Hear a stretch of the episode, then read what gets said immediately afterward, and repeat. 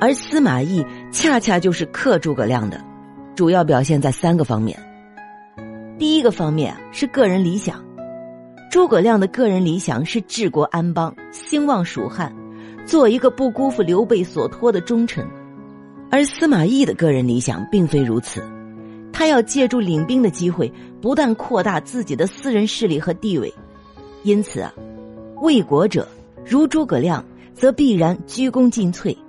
而为己者如司马懿，则必然挖空心思抬高身价。第二个方面是行事作风，诸葛亮的做事方略是事事躬亲、稳中求胜，不走险棋；而司马懿则不同，他的做事方略是有利可图则动，无利可图则静。第三个方面是价值取向，诸葛亮以国家大义为上，司马懿则不同。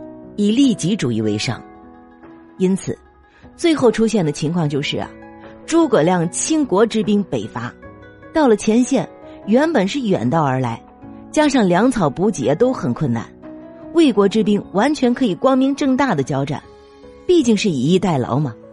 可司马懿偏不，以逸待劳也不打，我守，只要诸葛亮打不过来就行。在两军对峙期间啊，诸葛亮数次派人叫阵。想以此来激怒司马懿，然而老谋深算的司马懿看穿了一切，不论蜀军骂得多难听，就是一副死猪不怕开水烫的姿态，始终坚守不出。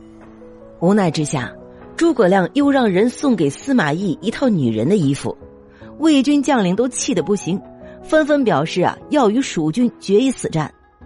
但司马懿依旧我行我素，可见其心理素质有多强啊！诸葛亮没办法，只好主动打。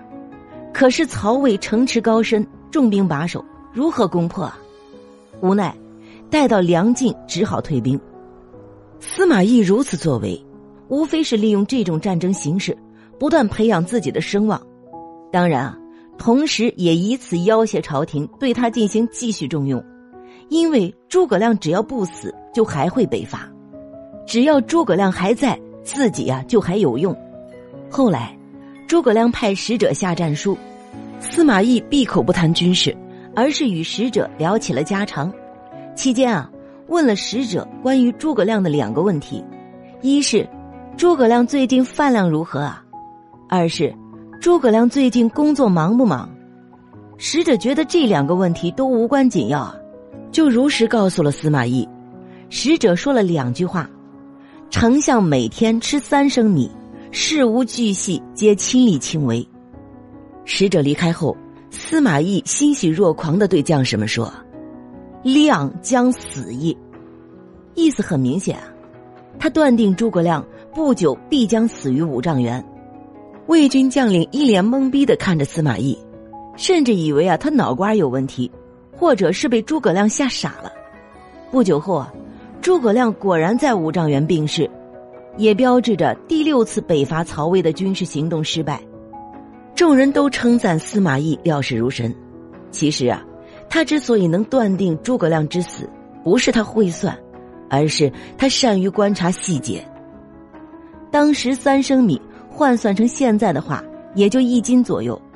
司马懿认为啊，诸葛亮日理万机，凡事都要亲自过问，每天的工作量巨大。但他平均每顿只吃三两米，身体早晚会垮掉。熬死诸葛亮后，再也没人是司马懿的对手了。最终三国归晋，司马懿成为笑到最后的那个人。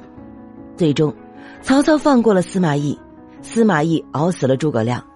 没有多少雄才大略的曹丕重用了司马懿。司马懿在历史上作为曹丕的四友之一，长期在曹丕身边。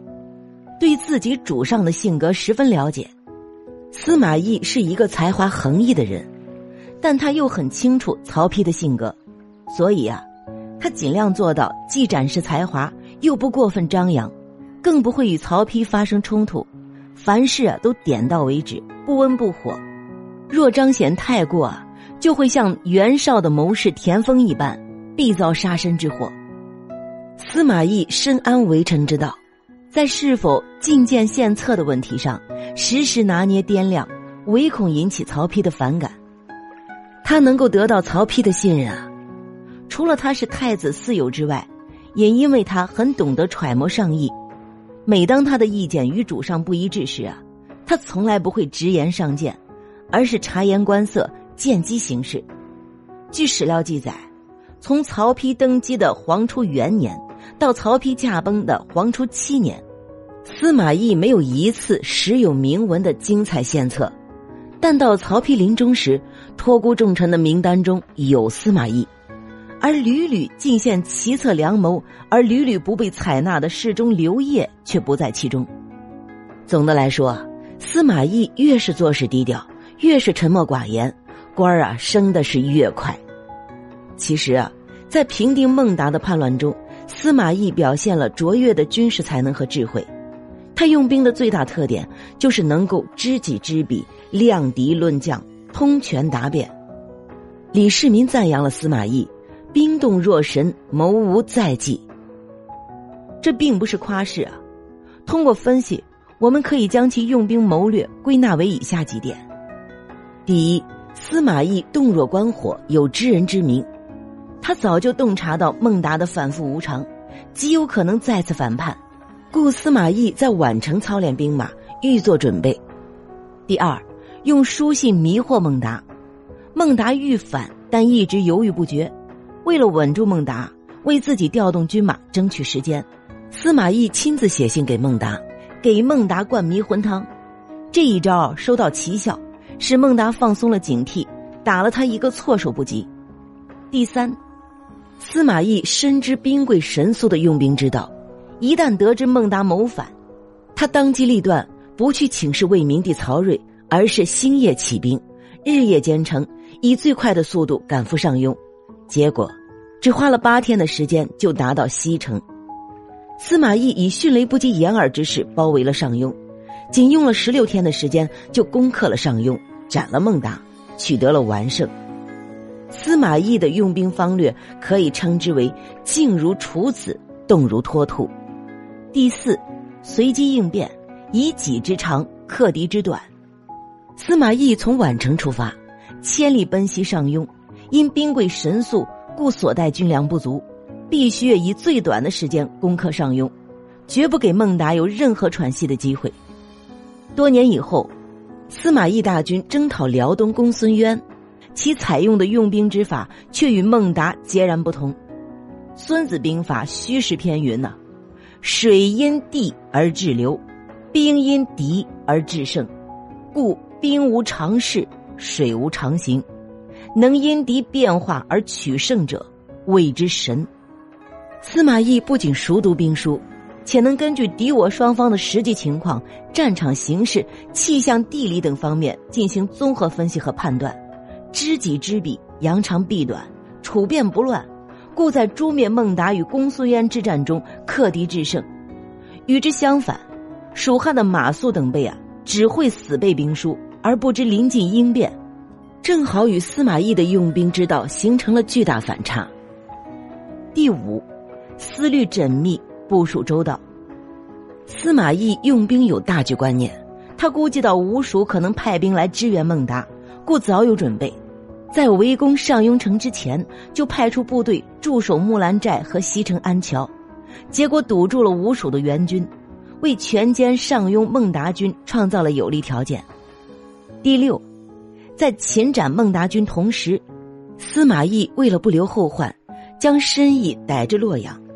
司马懿此举不仅彻底铲除了上庸西城地区的割据势力，而且进一步巩固了曹魏在东三郡地区的统治，使得诸葛亮兵分两路北伐曹魏的图谋形成泡影。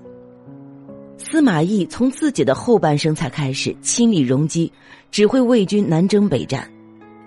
其面临的对手虽然不少，但主要军事对手只有三人，即孟达、诸葛亮和公孙渊。司马懿对阵诸葛亮常常落于下风，毫无胜算；但是对阵孟达和公孙渊啊，却取得了完胜。司马懿平定孟达之战，堪称其军旅生涯的杰作。此战的胜利奠定了他在曹魏军界中的地位，使其在曹魏军界中树起很高的威望。日后将和曹真并立，同为曹魏后期最善于用兵的军事将领之一。